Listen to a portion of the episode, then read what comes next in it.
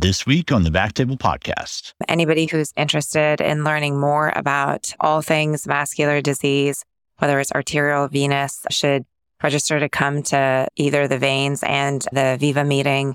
Lots of activities to do for families or people without in Las Vegas. And the setting is is so fun and gentle in a way because you will have these giants of the field just walking around the hotel and you could just pull them aside and say hey like what do you think about this obl controversy or what are your thoughts about you know the paclitaxel drama or how could we avoid things like that in the future so I really would encourage the audience to look into Viva and Veins and to come and really enjoy this great conference and, and also Las Vegas. And it's Halloween. So who doesn't want to go to Las Vegas during Halloween? I mean, like that is a once in a lifetime thing. Like that has to be on everybody's bucket list. So why not just come and get it over with?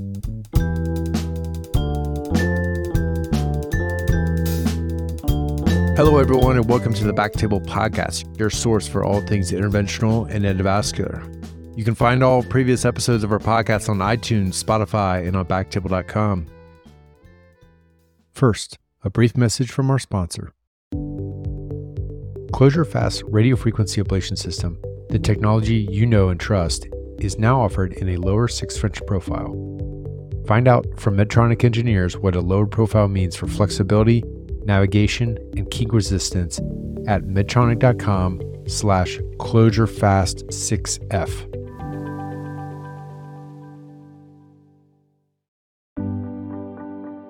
This discussion is supported by Philips Image Guided Therapy Devices Academy, a resource aimed at improving patient outcomes with awareness, education, and optimized solutions throughout diagnosis, treatment, and follow up. Their goal is to support healthcare professionals through the clinical pathway which takes their interest in Philips' best in class technology and translates it to applicable skills for appropriate clinical applications.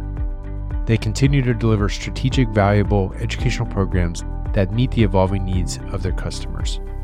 Philips Image Guided Therapy Devices Academy will give you access to upcoming live courses led by leaders in the field, self paced distance learnings, on demand case reviews, personalized peer to peer training, and comprehensive educational opportunities.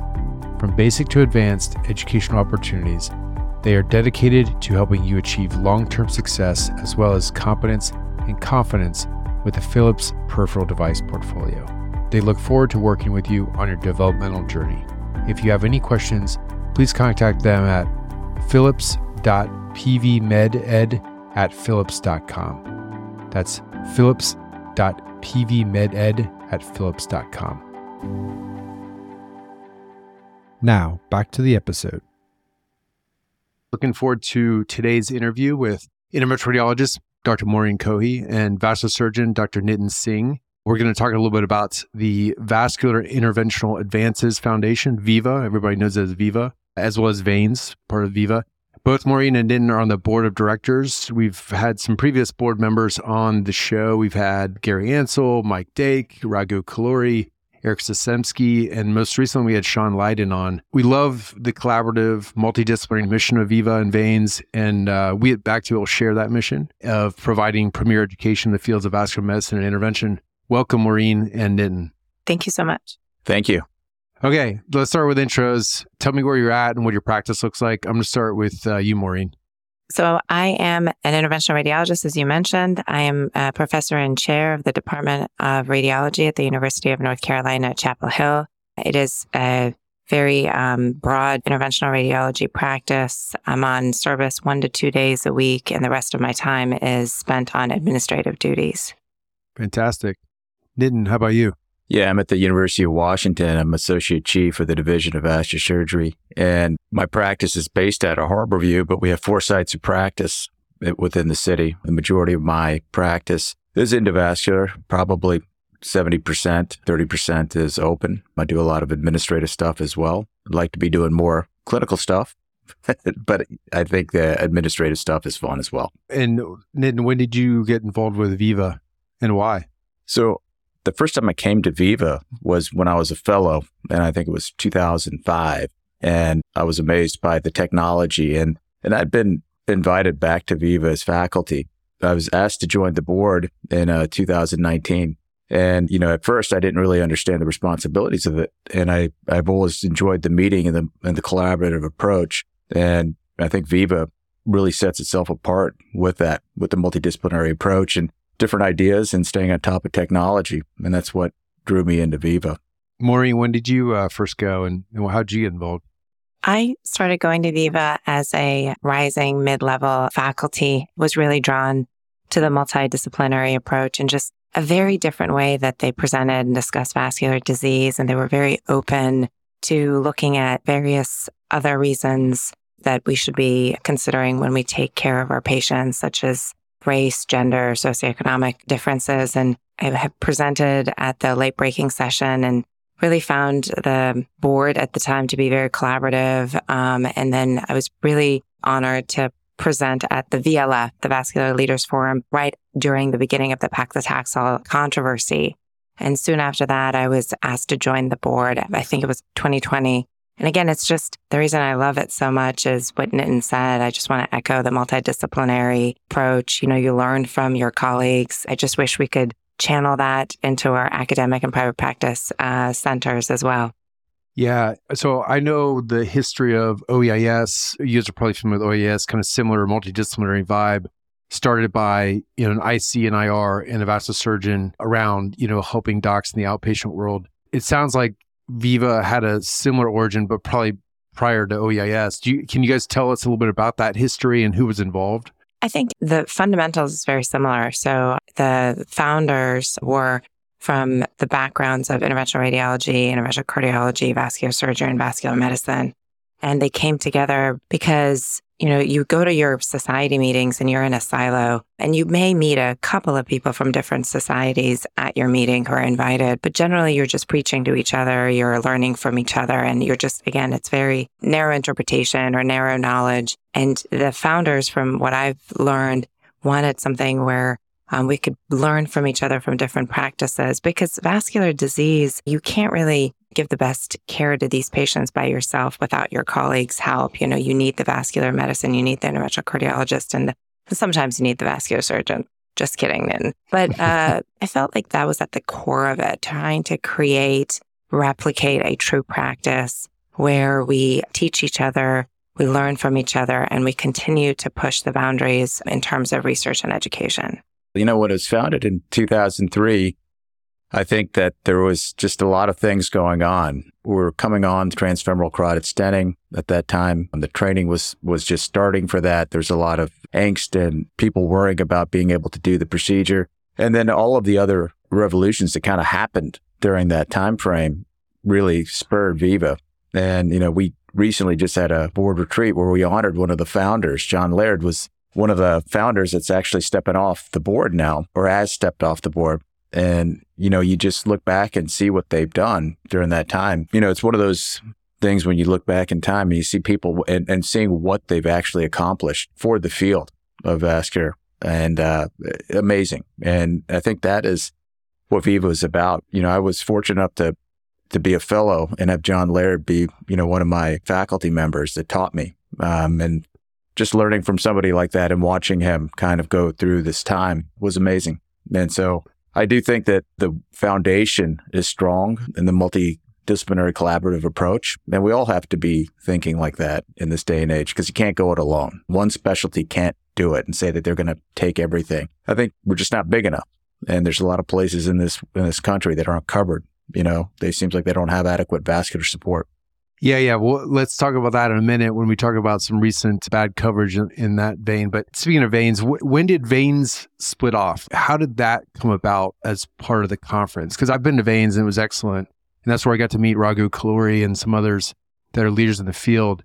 Uh, and I highly recommend it. But tell us about veins and like where that came from. So, as you mentioned, Veins was a freestanding meeting on its own, separate to Viva, and Raghu was one of the founders. And I cannot emphasize the, the incredible human and genius that is Raghu Kolluri and, and will always be embodied in Veins. Several years ago, the board of Viva, um, again, echoing on what we just said, building on what we just said, felt that the Viva meeting was very arterial focused. And here was an opportunity as the venous intervention side was building and growing, not just with superficial venous insufficiency, but, you know, all the deep venous interventions, filters, PE, things like that, that this is a unique opportunity to again collaborate. I mean, that is at the core of our foundation and in the board is collaboration. How can we work together to grow, to take better care of patients? And so Raghu was approached to collaborate with Viva. And so Veins, the Veins meeting was folded into Viva. It is in itself separate and there is a brief overlap um, in the last day with the Viva meeting, but in itself, the Veins meeting is a multidisciplinary, very comprehensive educational meeting that focuses only on venous disease and interventions. And because of that coming together, Raghu joined the board and it currently is serves as our president. And it's just has really added tremendous insight to the foundation and really rounded out nicely the arterial and venous side together. Yeah, very cool. Speaking of other societies and other meetings, has there ever been, you know, any collaboration with the society means like SIR, SVS, and if so, how did those unfold? And if not, like sometimes when a new meeting pops up, there's a little bit of pushback from other meetings. Like there's almost like like turf wars with other societies. Was there was there anything like that when Viva came about, or have you ever seen you know experienced anything like that? Yeah, I don't know if there's pushback. I think every society meeting's a little different, right? Because society meetings, we're members of a society. We advocate for the members of a society. I think the unique thing about Viva is that we're advocating for vascular as a whole, and it's a different purpose, right? I mean, you know, as you know, what we do is try to educate the public. You know, we're it's philanthropy, it's in grants and education with AHA grants that we we help out with trials. The best CLI was able to finish because we helped them get across that finish line by helping fund the best CLI at the end. So I think that ours is different than a society. You know, it's not a group of just like-minded people. You know, there's a lot of different opinions in a room. And I think that's what makes it, you know, unique. And you listen to somebody else's opinion and you, and you become, I think, more tolerant and broad-minded. I, I think that sometimes you get into society and it becomes an echo chamber a little bit. Not that there's anything wrong with that, but it's just that I think what we offer is is a bit different. Yeah, I think that is part of it. Sometimes you get too many cooks in the kitchen, or and that can be a challenge, right? Especially with different specialties coming together. Maureen, have you witnessed any challenges of multiple specialties coming together, and how do you overcome that? Well, in my experience as division chief prior to being department chair, you, you see the challenges when there are, you know, so to speak, the turf wars, you know, who really should own PE, who really should intervene for filters, who should take care of superficial veins or deep veins. And there's really no organizing body that says, thou shalt only be a vascular surgeon and do this or, you know, that. So I think we can say all we want to say, but ultimately we have anesthesiologists doing superficial venous insufficiency therapy. So um, who's to say they can or they cannot? But maybe there's something we can learn from them. You know, maybe their knowledge of anesthesia and pain can help with patient outcomes. I don't know, but I always come from the perspective of working together in collaboration. It's hard when our views are at stake and revenue needs to be generated and expenses need to be paid and a P&L statement is given to you at the end of the day and you have to be held accountable to that. But I think, you know, when you step back from the finances, you're dealing with patients and at the core,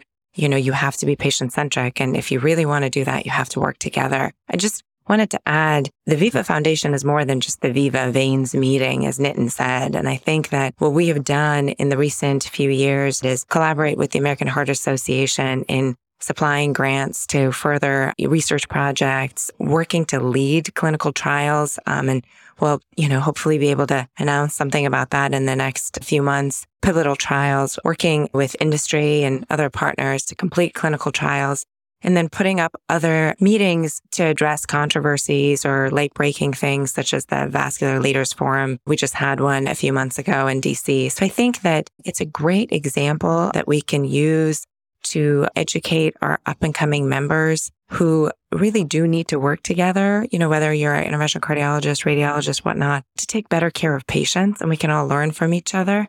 And as Niten said, lots of different opinions. People do things very differently. And in the hospital, especially, there's lots of turf wars. But if you just step back and just say, like, listen, what's best for the patient here? Can we just work together? Because there's so much vascular disease. We really don't have to compete. We just need to get our act together and we need to take care of these patients because there's so many patients, not enough of us to take care of them. Yeah. Speaking of bringing all these specialties together, whether it be for the meeting or, you know, the foundation is funding research, how do you guys decide as a board or as the foundation what to invest in and what to include in terms of content at the meeting? Because I mean, just my experience going to SIR, there's so many things. Even there's subspecialties even within IR. You have embolization, portal hypertension, dialysis, embolization. I'm sure it's the same with with vascular surgery. And then how do you guys decide what all to include at the meeting and then what research you're you're funding? Right. So we've for years have partnered with AHA to give matching grants on clinical vascular topics um, that are relevant. And I think that's you know one of the big areas is you know you try to identify research and goals that are in alignment with our philosophy of taking care of patients, as Maureen just said. You know, everything's patient centric. And I think if you identify, you know, research that is aimed at that, then we help people reach the finish line. You know, we are very nimble. That's the one thing about being on our board. The paclitaxel uh, VLF is an example, right? That came about. Viva organized a vascular leaders forum very quickly in 2019 to discuss that. And you forward this that about four years when just a couple of weeks ago when the when the warning was lifted on paclitaxel, you know, we found out on a Tuesday. And by Monday, we had a webinar already up and ready to go to discuss that and all of the work that went into that. But a lot of the work that went into that was from Viva putting, bringing people together from all kinds of disciplines to help raise awareness and identify whether truly there is something with paclitaxel. And the FDA responded in kind as far as looking at all the data and, and everything else. So I think the one thing that that Viva does quite well is react very quickly and be able to make a thoughtful reaction. Sometimes in societies and other things, it takes a little while to get through an executive board and lots of uh, layers that you have to deal with. And we don't have that as much because we're pretty nimble. Well, a perfect example of that is the multi society message on peripheral disease that you just put out alongside SIR, SVS. There's a whole long list. I'd love to learn more about what, obviously, you know, the article, the New York Times article came out a couple weeks ago, but obviously it takes a lot of time to put a message like that together. How did that unfold? Like, how did you guys answer it so quickly and do it and involve multiple societies? I imagine that took incredible coordination. I think that I just want to echo and build upon what Niten said because we don't have, you know, we're a small group and we, our exec committee is, is much smaller than the executive committee of the Society of Interventional Radiology or other societies. There's a lot less red tape and we all just get together, drop everything, get on a call, try to hash things out and then have a statement. The rest of the board reviews it and approves it. You know, I could tell you that the way that happened was a statement was created and within, as Niten said, within a short period of time, communication was had with each and every board member to ensure that we agreed with the statement. The statement was approved by the board members and, you know, it was released. So as Niten said, we're speedy, we're nimble. You know, we don't need to wait till three weeks from now. We don't need to wait for, you know, the next committee meeting. There's no really committees. It's just the board. So that's why we can move really fast. But I did want to talk about, you had said in terms of content for Viva or Veins, there's lots of different things coming, new things. Um, and then in addition, there are different speakers, right? New up and coming speakers. And how we do that is such an inclusive way. We as a board get together, we create a program committee, which includes people who are not necessarily on the board, but experts in their specific fields, whether it's IC, IR, vascular medicine, or vascular surgery. And we come up with a very collaborative and comprehensive educational curriculum. Niten is leading the Viva meeting this year, and I'm leading the Veins meeting. And when you look at the content, when you look at the speakers, it's very broad. We have a lot of diversity, lots of new speakers who are up and coming, as well as just the giants of the field represented. So we do it as a as a board again, you know, and we get together during a retreat and we just hash it out. Lots of time spent before the board meetings to get the content for the rest of the board to look at. So it's really like a musketeer mentality, like all for one, one for all. You lead the charge, like Raghu's leading our charge, but he's including us every step of the way. And we know that time is of essence. So we could drop everything, see what he says, respond to him, and then get on with our lives. Very different than how societies function. yeah, that, well, at least that's what I hear. And I'm sure you guys are both been involved in your society as well. Well, uh, you guys are the perfect people to ask then. What can we expect at Viva 2023 in terms of new innovations? Are there workshops? Are there live cases? Any kind of hands on events? Yeah, I think we have a fantastic lineup this year. Again, we're going to have workshops. We're going to have simulation. We have cadaver simulation as well. And we're going to be having a fellows program that is robust as far as the cases and live cases, we continue to do that. I think that's what Viva is known for is the live cases. And so this year we'll continue with our live cases with the group out of Leipzig, which is always a treat. We're also going to have our board members, Ehrin Armstrong is going to be doing live cases out of Denver.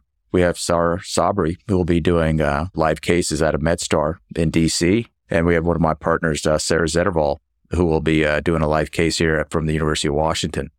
So it's going to be a, a wide group and it's always interesting and it's always fun and especially the live case and live case discussions, but also the things that I think bring a lot of people and a lot of excitement is the late breaking clinical trials.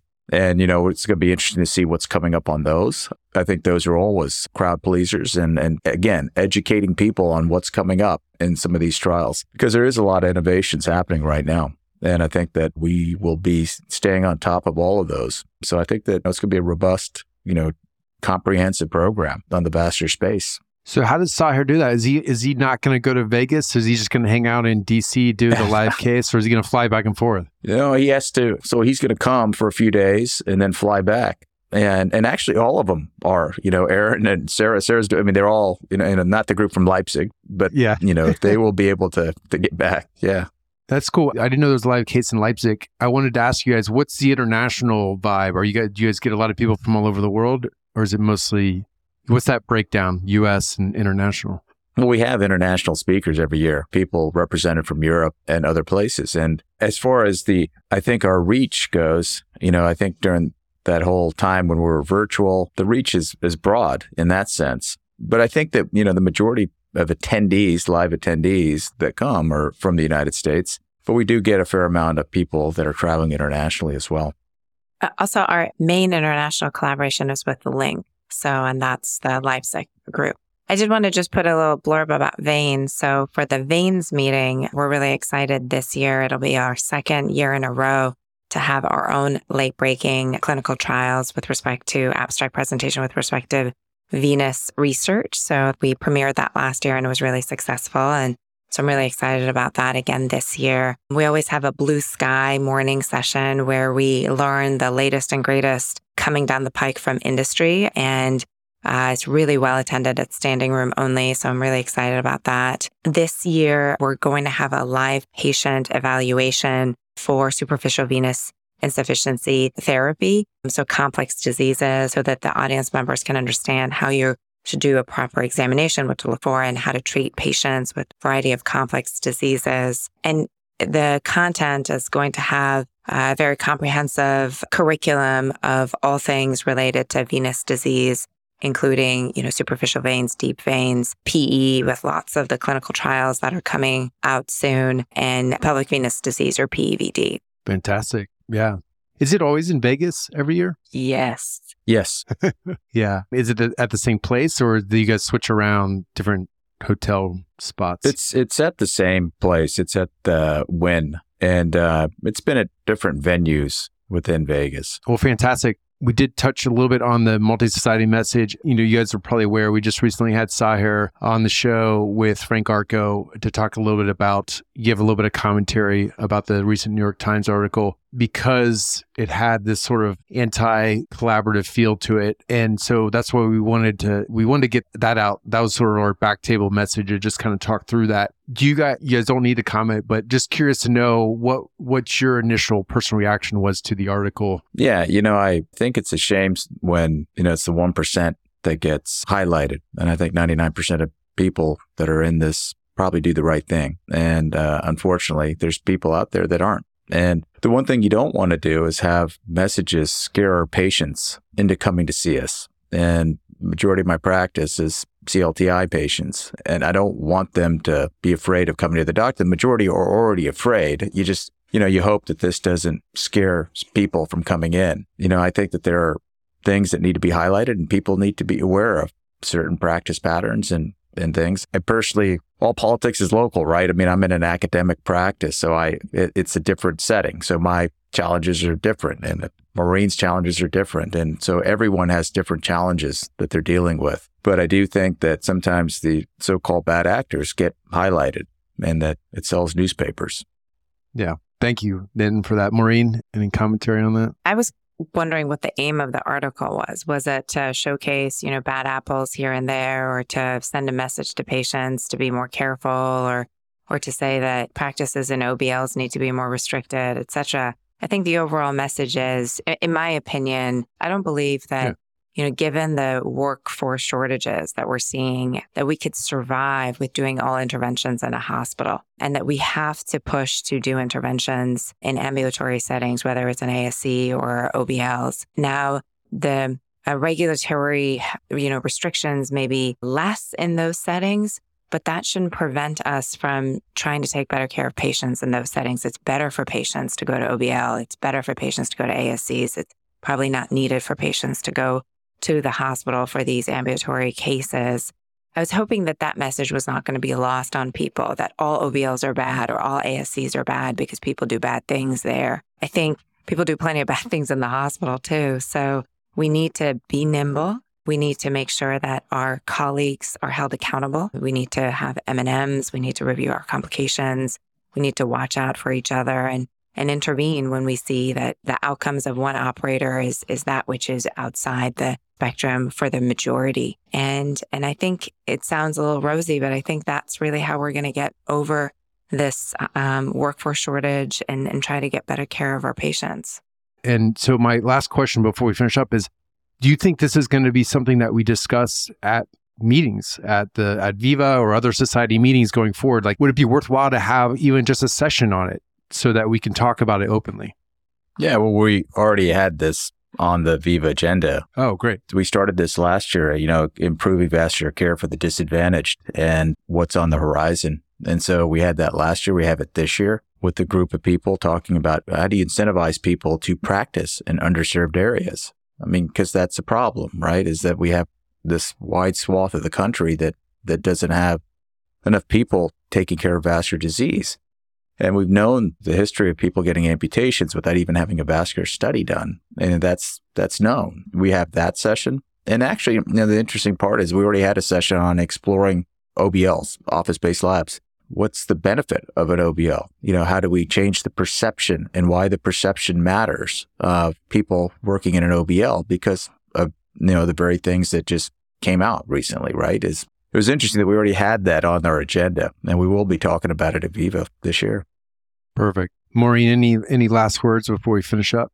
I just wanted to echo that anybody who's interested in learning more about all things vascular disease, whether it's arterial, venous, should register to come to either the veins and the Viva meeting. It's an incredibly fun venue, lots of activities to do for families or people without in Las Vegas. And the setting is is so fun and gentle in a way because you will have these giants of the field just walking around the hotel and you could just pull them aside and say, Hey, like, what do you think about this OBL controversy? Or what are your thoughts about, you know, the paclitaxel drama? Or how could we avoid things like that in the future?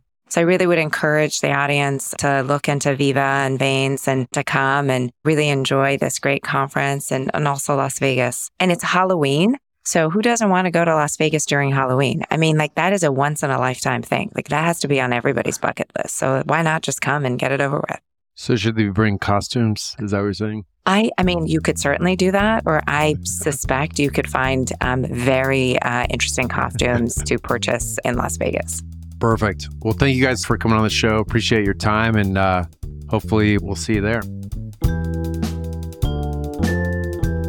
Thank you so much for listening. If you haven't already, make sure to subscribe, rate the podcast five stars, and share with a friend. If you have any questions or comments, direct message us at at underscore backtable on Instagram, Twitter, or LinkedIn. Backtable is produced and hosted by myself, Aaron Fritts, and co-hosts Chris Beck, Sabeen Dhand, Michael Barraza, and Ally Baheti.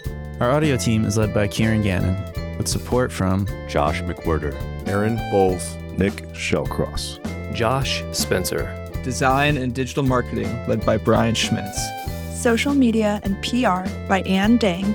Manisha Naganathanahalli, And Manveer Singh Subnit. Administrative support provided by Jamila Kinnebrew. Intro and extra music is Ripperoo by Skeptic Moon.